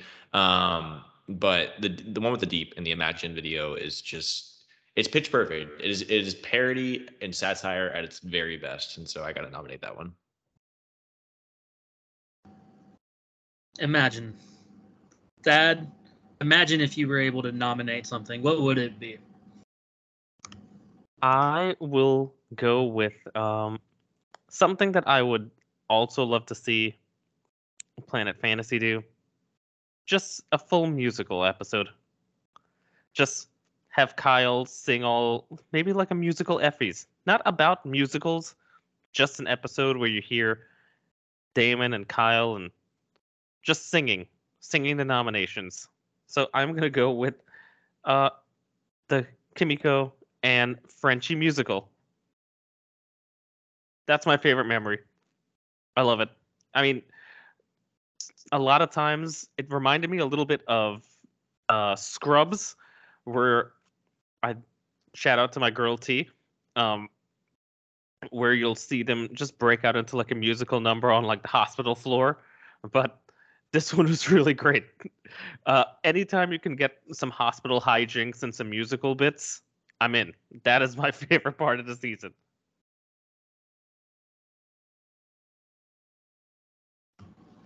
Such a fun one too. It was it was it was great. So y'all went with some really really interesting ones. I'm going to go with with definitely a, a subtle, but I think this scene sets us up for the series finale. I don't know if they're planning on like an ending or like if they have any number of seasons planned or ideas, but in my mind, it ends with with Butcher taking down Homelander. In what I mean, I don't know in what way, but it, to see the two have their little chat at the table, just like chilling, having a good old conversation like buddies, was so well done. It was is low key, but like it just it gave like Batman Joker vibes. It's like you know we're we're enemies. We want to kill each other right now, but we're gonna have a nice little talk because we also can't really live without each other right now. Like we are each other's greatest thing that you strive for. It is yes, it is their heat moment, Kyle, of course. Um 100%. And so it's just I love the the relationship between the two because they are like two halves of the same coin. And this season really really painted that picture. Like just how much Butcher manipulated people, how much he like uses everybody. He really doesn't care what ha- he has to do to get what he wants. Though, of course, we do find out that there are limits and restrictions. Do not hurt Kyle. I mean, uh, Ryan. Don't hurt Ryan. don't hurt Kyle either, though. Okay, he's our guy. But this just—it was so simple, but I, I love great dialogue between characters who hate each other, and this was just chef's kiss. So that's got my nom. And now, so we have Homelander and Butcher have a chat, the Deeps Imagine video, and of course Kimiko and Frenchie dance and sing their hearts out. What are we going to go with?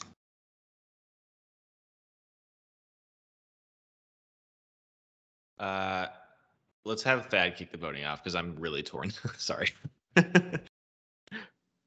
I'm going to go. That's perfectly with, fine. Make that do it. I'm gonna go with the musical. I'm just a sucker for a musical. I love the Buffy musical. I loved all the musicals. Just, I'm the only disappointment is that the entire episode wasn't a full musical episode. I knew it wouldn't fit thematically, but just, I'm just a sucker for a musical in the middle of an episode. Just give me all of them. That's my vote. give me a musical. Okay, and I'm gonna go ahead and vote for Homelander and Butcher have a chat. Um, like I said, I just think it's it sets up so much, and for being so low key, it's just has a lot of intensity. Kyle, you're up. What you got? Wow, this is so fucking difficult. I it's clearly one of y'all's like the two y'all voted for. I love the Imagine video, but it's clearly one of those two, and it's those two are like two of my favorite things in TV and movies. Like one, like Thad said, a musical where you don't expect it to happen. I agree. I love the Buffy musical, the Scrubs musical, the Psych musical. Like I love when a show will take that departure and do that, especially in a show that's this dark and it serves a purpose thematically and narratively, and it gets us into the head of Kimiko and her innocence and what she wants. It's it's perfect. I love it. Um, it's just a pure ray of sunshine. And then on the other side, you have Butcher and Homelander, another thing that I love is when, like Damon said so well, he put it really well, like two characters who hate each other but are two sides of the same coin and coming to that moment of like maybe not understanding, but understanding that like this ends with one of us dying. Like with what this ends with the two of us. Um, you're right with Batman and Joker in the Dark Knight. There's even a great moment in I think it's Batman the Killing Joke in the comic where Batman and Joker basically say that verbatim. Like one of us is going to kill the other, and that's how this ends. Uh, there's no other way this ends. Um, and I, I think that they nail that with with Butcher and Homelander. You're right. I think that there's no other way for this season to end. Um, so, God, I'm I'm so torn between the two. I think just purely for a a snapshot of what the show is about and like the, its its its relevance and importance to the show in general. I'm going to vote for the Butcher and Ham- Homelander moment because it just it's a great it's going to stand as one of the series defining moments. But I I love that kimchi musical. Give me a full two hour musical with those two characters and I'll watch it all day. But yeah, my vote is for Butcher and Homelander. That's the only reason I was mad about that is because I thought it was going to be a whole musical episode. Okay. Me They- too. they Thank marketed you. that- I was so disappointed. Yes. Yeah, I didn't think it was going to be a full musical. I just thought that. Yeah, of course, I was disappointed that it wasn't a full episode, but it was like, mm, I don't think they're gonna do it. I think we're a little too deep into the uh the despair portion of the of the season to just get a full musical. But I was hoping. And the winner is Homelander and Butcher have a chat. And now it's time for game of the year. Game of the year, our our favorite episode of season three. Um, eight episodes, all ranging from good to great, in my opinion. Um, Damon, kick us off. What's your nominee for Game of the Year?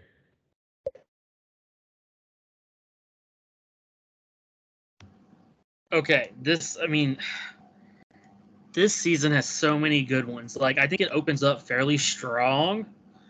And it just like I said before, episode 4 is where I feel like it really ramps up.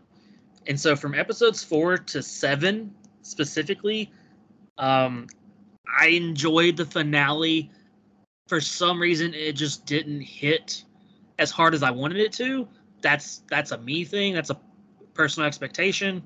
I really liked what they did with it, but I just think episodes four through seven were were just bangers, and I'm gonna go with episode four. Okay, like after I finished with it, actually, I even think I told y'all that I think this is the best episode of The Boys. Like, and that was before I saw the rest of the season, and I think I still agree with that.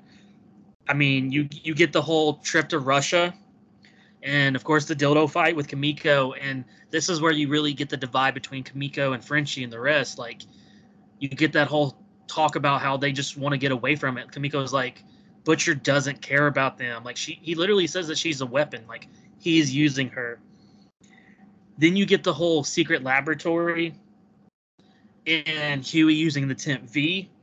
Um, and what was his name? Was it Jerry the hamster? I I, I forget, and I I'm ashamed.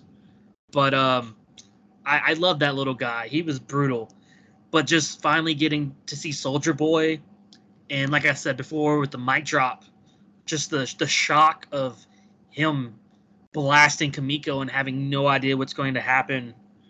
Um, seeing Hughie, you know, have Nightcrawler powers. Butcher Butcher just being like, okay, I'm gonna take care of all these guys, and and just Mother's Milk being shocked and appalled, and like, and then just the ending, you know, just it's left on, on such a chaotic cliffhanger from beginning to end was fantastic. Oh, and I didn't even mention this is where when Neuman betrays Stan, her freaking dad, pretty much, so she could give her her daughter V. Like that scene was intense. Like everything about this episode was amazing. So, episode four, glorious five year plan is my nom. The hamster's name was Jamie. Just for Ah, gotcha. Of course it was. Thad, what is your nom? uh, I am going to nominate um, I think the episode where, of course, we know that Homelander is unhinged throughout all three seasons, but I think for season three, the episode where he really loses it is, or at least you start to see the even steeper downhill decline is episode two, The Only Man in the Sky. And I think I mentioned it when we did our little uh, mini pod, but there's a direct scene where they are doing a riff off of the Superman comic, where Superman prevents someone from uh, uh, trigger warning for anyone. Uh, and yes, so trigger warning for anyone again, but um, we've got someone attempting a suicide in the um the Superman comic. I think it's uh I've got it written down here. Yes, it's the All-Star Superman episode 10.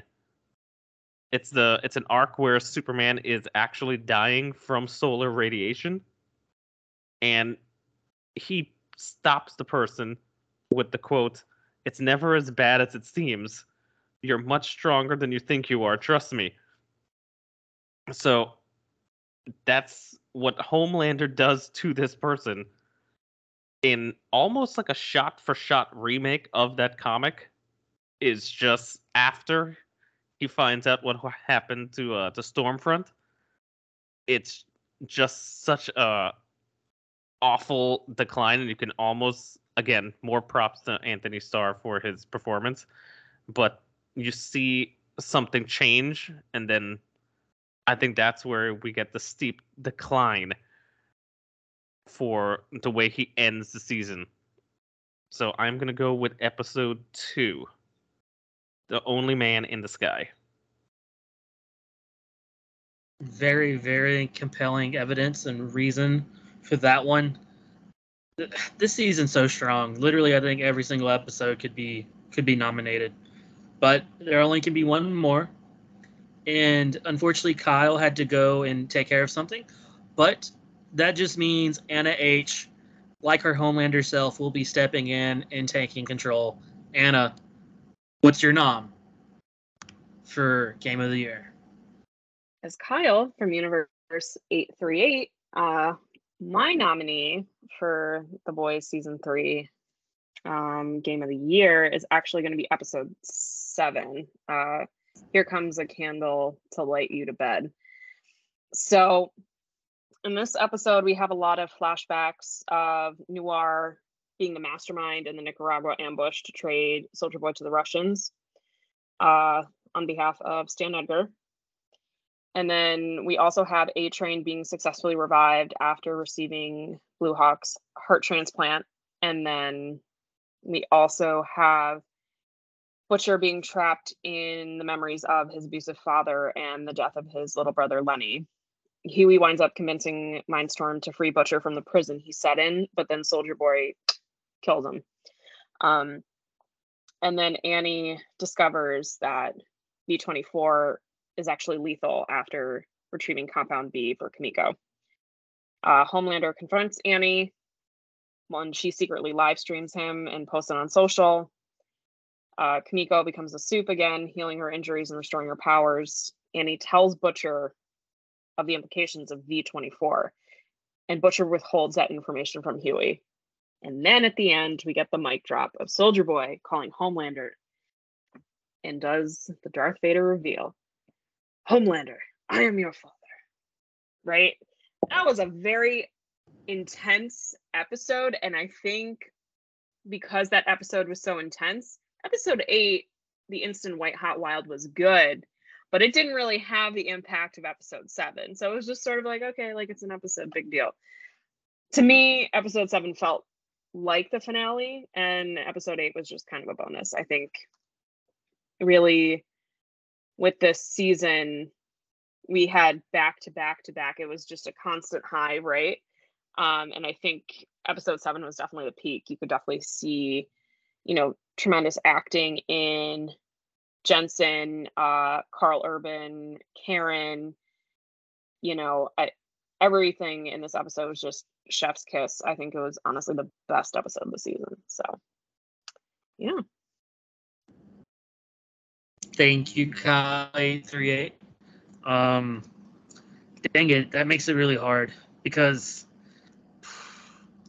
it was either going to be that, it was either going to be Glorious Five Year Plan or Here Comes the Candle to Light You to Bed for me. And just exactly for what you said, that was for uh, Kyle838 because everything happens so much. It has that amazing cliffhanger, just that wild reveal, and just like I said before, the emotional beats we get with Butcher when he's stuck in his mind are just. Whew. And then you have Hughie essentially realizing how dumb he's been and how stupid and foolish they were to trust Soldier Boy. Like he, he says, he's like, he's like, you know, he's this racist, misogynistic soup that has PTSD and has a nuclear bomb inside of him. It it is not a good mixture. it's very volatile, and to see him just really come to terms with that and realize, like the whole idea is like they need to save everyone, even the people who don't deserve it. They deserve to be saved the most, even almost. It's just a lot of great stuff happens. I mean, we get Black Noir and his his critters his friendly cartoon critters was that whole play was absurd and hilarious. The way the eagle was was a soldier boy and everything. God, but I love Glorious Five Year Plan also for the reasons I had said. And now I just want to um I want to cry because I don't know which one to go with. Can I touch on the five year plan like super quick? Of course. That was, that was the one with oh. the hamster, right? Yeah, that I'm sorry, that was episode four. That was my nom. Yeah. Okay. So if you have not read the comics, aka original Kyle, do not listen to this 30 second rant. um, there is like a reference in the comic books with a soup called Blarney Cock and he accidentally dies and that particular soup had a kink. So when the soup died a hamster crawled out of blarney cock's ass and hughie felt sorry for the hamster and adopted it and named it jamie. So that's why the hamster was in the show. Um yeah wow. it was just like a normal hamster like it wasn't a souped up hamster but that's why the hamster was in there that's a hell of an Easter egg right there. Okay. Yeah. I um, I dang. Thank you for that. I I, I love knowing that because I will never read your persuasion comics. either way. I felt like that was an important nugget. I I'm just gonna go with mine, even though it's like one A, one B. Th- those two are, are definitely the strongest. So I'm I'm just gonna roll with mine, like I have been this almost this whole episode. Uh, Glorious Five Year Plan, Thad, what's got your vote? I'm gonna go with Kyle's. I'm gonna go with uh, episode seven. It's just, it really was just a terrific episode. So I'm gonna go with episode seven. Everything in it, the the Hughie, the butcher, everyone just really, just really comes to play in that episode, and it, even though I think some people were disappointed with the season finale. This was really great. This was a great setup to everything for the future. So I'm gonna go with it. Uh, see, All I'm right. torn. Anna Kyle, what you got? Oh, no. I'm gonna go with episode four because it caused me the most emotional anxiety. Like episode seven had some brilliant acting and some brilliant writing, but I really think episode four was the one that left me on the edge of my seat. So it's got to be Glorious Five Year Plan. So the winner is episode four, Glorious Five Year Plan. And up next, Great Expectations. This is one of my favorites. We get to talk about what is coming, what is happening in the future, mainly the beats that the season finale leaves us with. What what do we want to know more about? Anna. Anna Kyle. What's that nom? All right.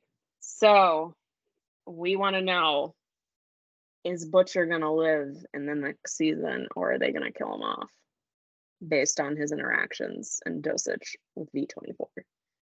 Right? Because you see him at the end and he's in a hospital bed and he's lighting up that cigarette and you're just like, dude, don't light up a cigarette in hospital, but he's a dead man walking.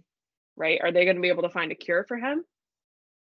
Or is he to have to become somehow like a soup full time? I don't really know. Um, I think it's something we're all chomping at the bit at. That was a pretty big cliffhanger because Butcher's a pretty significant portion of the show. What's happening next for our boy? Stay tuned.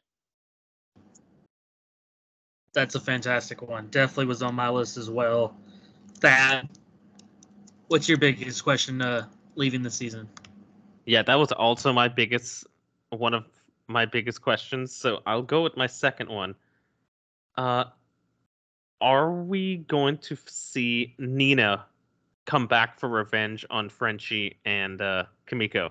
Is Nina coming back? I know we love Frenchie and Kimiko, but she did run out of there. She doesn't it's die. kimchi. It's kimchi Thad.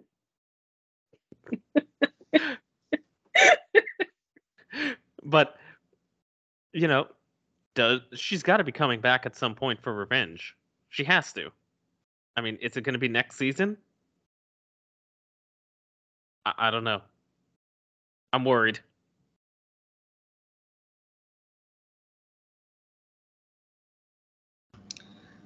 Those are some good ones. The one that I just keep going back to, which I think will be a very, very big, important plot line, so it will definitely get answered. But just how will Ryan turn out? Like, we got that that end part where he just kind of is unsure and, and slowly starts to smile at the terribleness that is his father being cheered by a bunch of terrible people. And it's just like, what does this mean? Where is this going? Are we going to be getting Boy Wonder joining the seven?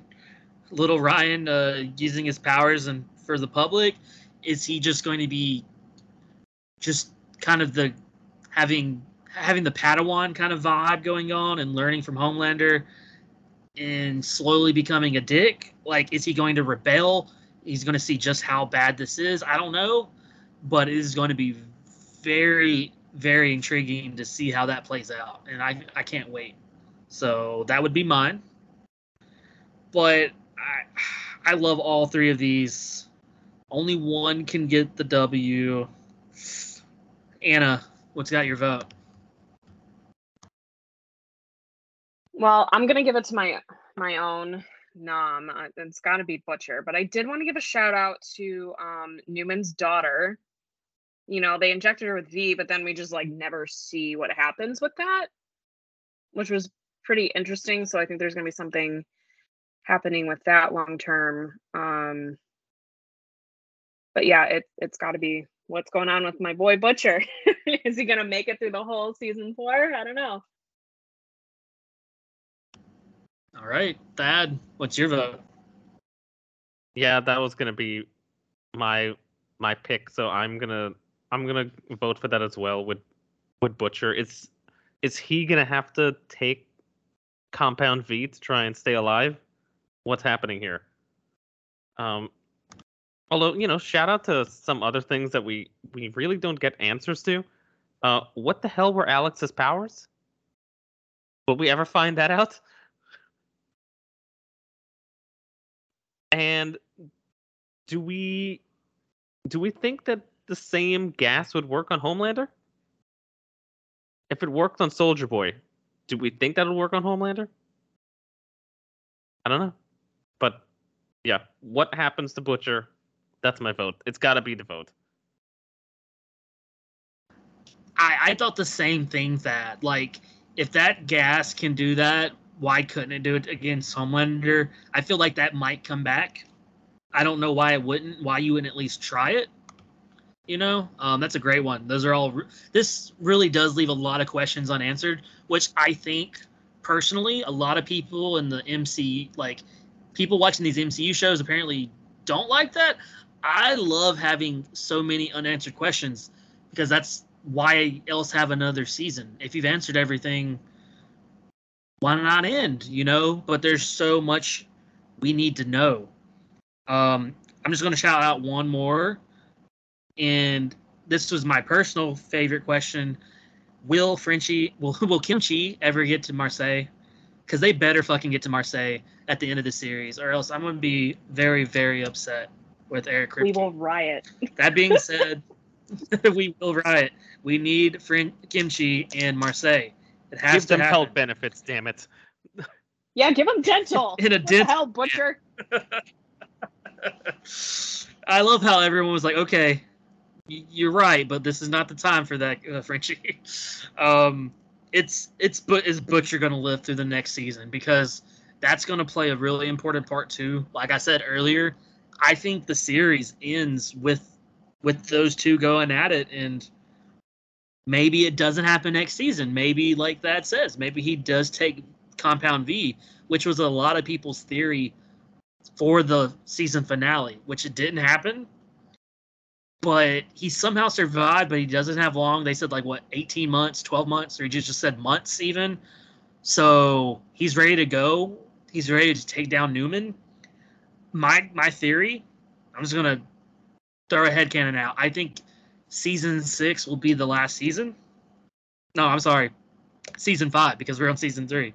We're gonna next season is we're gonna get a whole bunch of Butcher like trying to do whatever he can because his life's about to be over. They're gonna take care of Neuman in whatever way, and then season six will be the showdown of all showdowns. Him and him and uh, Homelander somehow. Maybe he finally took the V, and one of them ends up killing the other somehow. I don't know, but that really is the big question coming out of this one. So that's got to get my vote.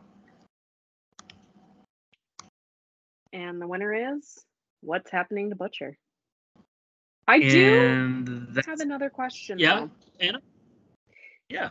Did Soldier Boy ever get that lube? I need to know. Nah. no, I don't think he did. I think he just went in dry.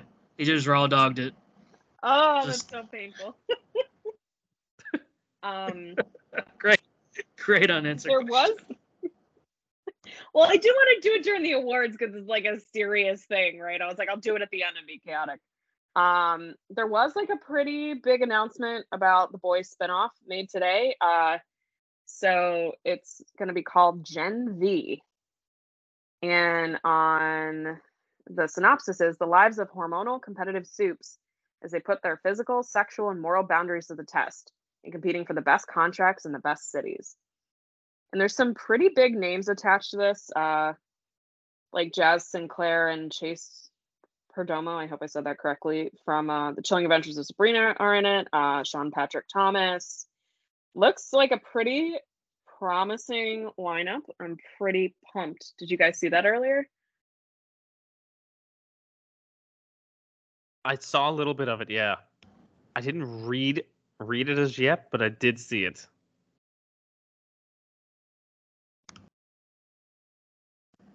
I saw it yesterday actually, and I meant to share it with y'all, and I forgot. So I'm glad you shared it, um, Anna.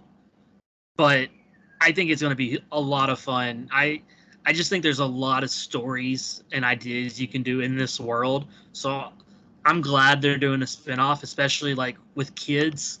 I mean, you're giving a bunch of, you know, souped up, horny college kids powers and and the idea that they got to compete with each other to make it on like I just love the uh, the setup of this world with superheroes. You know, like the idea that they all like are based in different towns and like have their different like groups. Like the Deep got sent to like what was it, Cincinnati or Ohio Like or something? I, I forget. yeah, it's just like I don't want to go work in Ohio. It's like sports, you know. Oh man, I got drafted by the New York Knicks. I don't want to go play for them.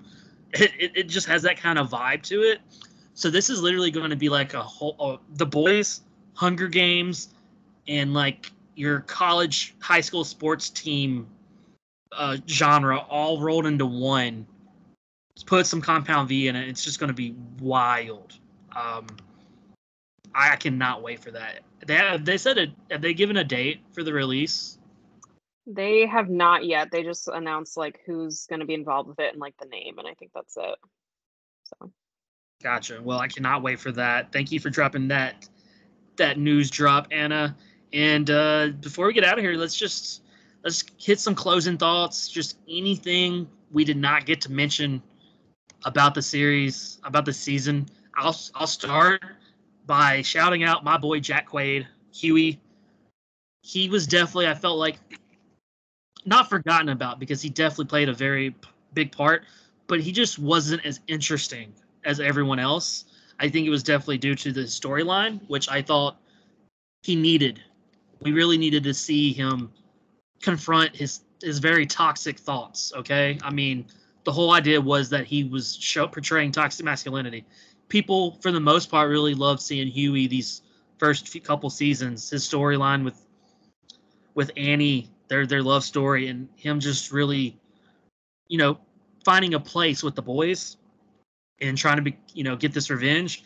And for this to kind of, he really kind of backslides. He really becomes insecure with himself, and that was a fun walk. You know, it was, it made a lot of people watching the show uh, put a mirror to themselves, and a lot of people hated it.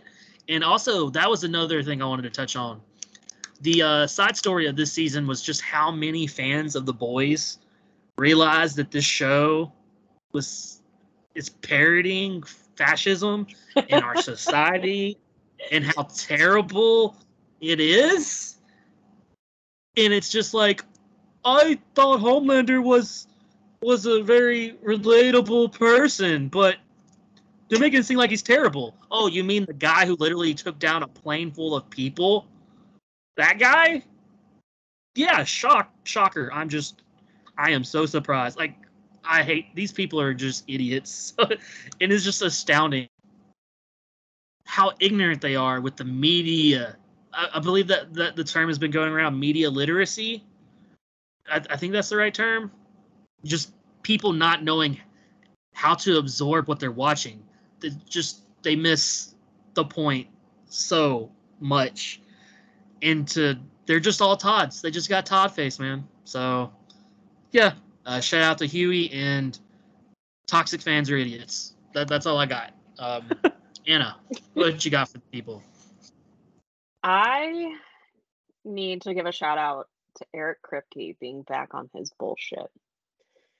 Because what, not only did he bring back Jim Beaver as an Easter egg, he named the character Robert Singer, which is the same character name in Supernatural. And he also did like the, What a the. Supernatural trunk shot, like in towards the beginning of the show. There is a shot um with the the camera aiming out of the trunk, and it's like Papa Winchester, Dean, and Sam, and they close the trunk. And someone on the boys' social media team posted something like, there's Winchesters in this trunk, but it's not the ones that you're looking for, or something like that. And I was like, that's brilliant. I hate it. Stop messing with my head. I love a crossover, but that one hurt. Um, yeah, it's pretty evident it, it's a Kripke show, but uh, yeah, no, was, I had to give a shout out to Jim because no one really touched on it at all. And when I saw him and uh, Jensen on the screen together, I my little supernatural fangirl just kind of squeed in the background and I took a screenshot and like sent it to our group chat and everybody's like, Are you okay? I'm like, No, I'm so unwell. no, it was it was great. I'm really looking forward to the next season. Yes, thank you for shouting out Bobby. That those that was a really great fun Easter egg. It's like, what is happening? Is that the same person? I don't know, but I can't. I'm excited that he's going to get more to do next season since you know he's uh, Neuman's running pal. That's going to be a lot of fun right there. Um, Thad, what are your closing thoughts for Boys season three? I think we touched on most of the things, but my my biggest uh, gripe, if I had one, is just like, can we get a, a power level up here for for Annie slash Starlight? he turned up every bright light in that place, and basically, it did nothing to Soldier Boy. It's basically like he tripped on a wire at home and just fell down and just back up. just like that. That's it. That was her best shot. Like can can we get Annie like a power up here? Like that was that was embarrassing. we got to get something going for Annie here. She can't just be the only powered version, powered person in the boys, but kind of be. Uh, well, Kimiko's she's not the only power powered person. Yeah, I was gonna say she's She's back. she's back. She's back. But yeah, she's kind of her powers are kind of yeah, I'll say it. They're lame. They're kind of weak. so it's like let's get a power. Let's get a, a power up here for her. Ooh, that would be a good uh great expectations. Are Annie's powers going to evolve into something more offensive? I mean, I, I I I disagree with that. I think that was a very impressive showing. I mean, think about it. Like these are possibly the two strongest out there, you know, and the fact that she was able to knock down Soldier Boy at all, like I thought that was pretty cool. As, and a lot of people were saying that how was she able to be that strong? Like I mean, I just the fact that she was able to knock him off of his feet. I don't think most people would be have been able to do that. Okay, um, it didn't really do much because it's Soldier Boy's literally like is Superman, like Superman Captain America combo. You know, so I don't know. I don't know that. I think you're you're slightly off base there, but I just think they would should give us a more bigger idea of what her power can do and how strong she can be. I do agree with that. So So according to the wiki, it's electricity conversion. So she can black out a small area and refocus the energy into focus blasts of light. And then she does light generation and she also has flight. Hmm. Yeah, see, I would love to see her like throw like just big old electrical power balls toward at people and fry them. I'm sure she could, but like like Anna said, maybe that that'll be a part of the next season. Like she's going to progress and get power more powerful. Because I mean, I feel like you probably need to use your powers more if you want them to get better and stronger. So maybe that'll just be a be a plot line for for season four. You know, I like that. Well, and they always hint like when Annie's like, uh, what was it, like season two, when she's out in the middle of that field and like she has no access to electricity. Is she going to be able to like pull it from the air or is she going to be able to pull it from like people's brains? Because your brain functions on a form of electricity. It's not, you know, the electricity that powers your house or anything. But, you know, is that something we're going to be able to move towards for Annie's powers in the future? That's something to think about too. The idea of Annie like just zapping all of the energy electrical power from someone's body and just like seeing them like just fall dead would be metal. I'm in. Sign me up. I mean, there's bloodbenders in Atla. It's really not too big of a stretch for brain Ex- electricity here. I think she could do it. I think so. I like that. Um, okay. Well, any any other thoughts, y'all, before we roll out? No. All right. Well, thank y'all so much for listening. Thad, thanks again for joining us and talking about the boys. And uh, it was a pleasure having you, man. It's always great rolling with the boys and you know Anna H. Uh, I I know we already gave the H a letter for Homelander, but let's. Uh, I'm gonna go with Anna H, and the H stands for Herogasm. yes, I'm I'll here. take it. I'll take it. Um, and Anna, thank you so much for filling in there at the end for for Kyle and your producing duties. You're always a pleasure to have on here. You got anything for the people? Uh, yeah, we've got some pretty interesting stuff coming up in the next couple of weeks. Um, we have a nostalgia trip coming up the second weekend in August. And then um, let's see, what else do we have? We do have a couple drafts coming up at the end of August. I, I don't want to announce them um, just in case, but uh, yeah, we got some pretty great stuff coming. So Yes, we do. Just wanted to piggyback off of that. Next week is going to be a supersized, very fun and tearful Effies. We are tackling the Pixar universe, all 26 movies. And it's going to be a blast and it's going to be wild with our guy Micah, uh, Pixar aficionado. I cannot wait to for y'all to hear his his very emotional spills about Toy Story. Um, so yeah, that we have that coming for y'all next week. But until then, everyone tune in, give us some feedback, let us know what you're liking, what you're not liking, and hit us up with any ideas. We'll all, we're always going to be here to listen. And until next time, we'll see y'all. This is what we do.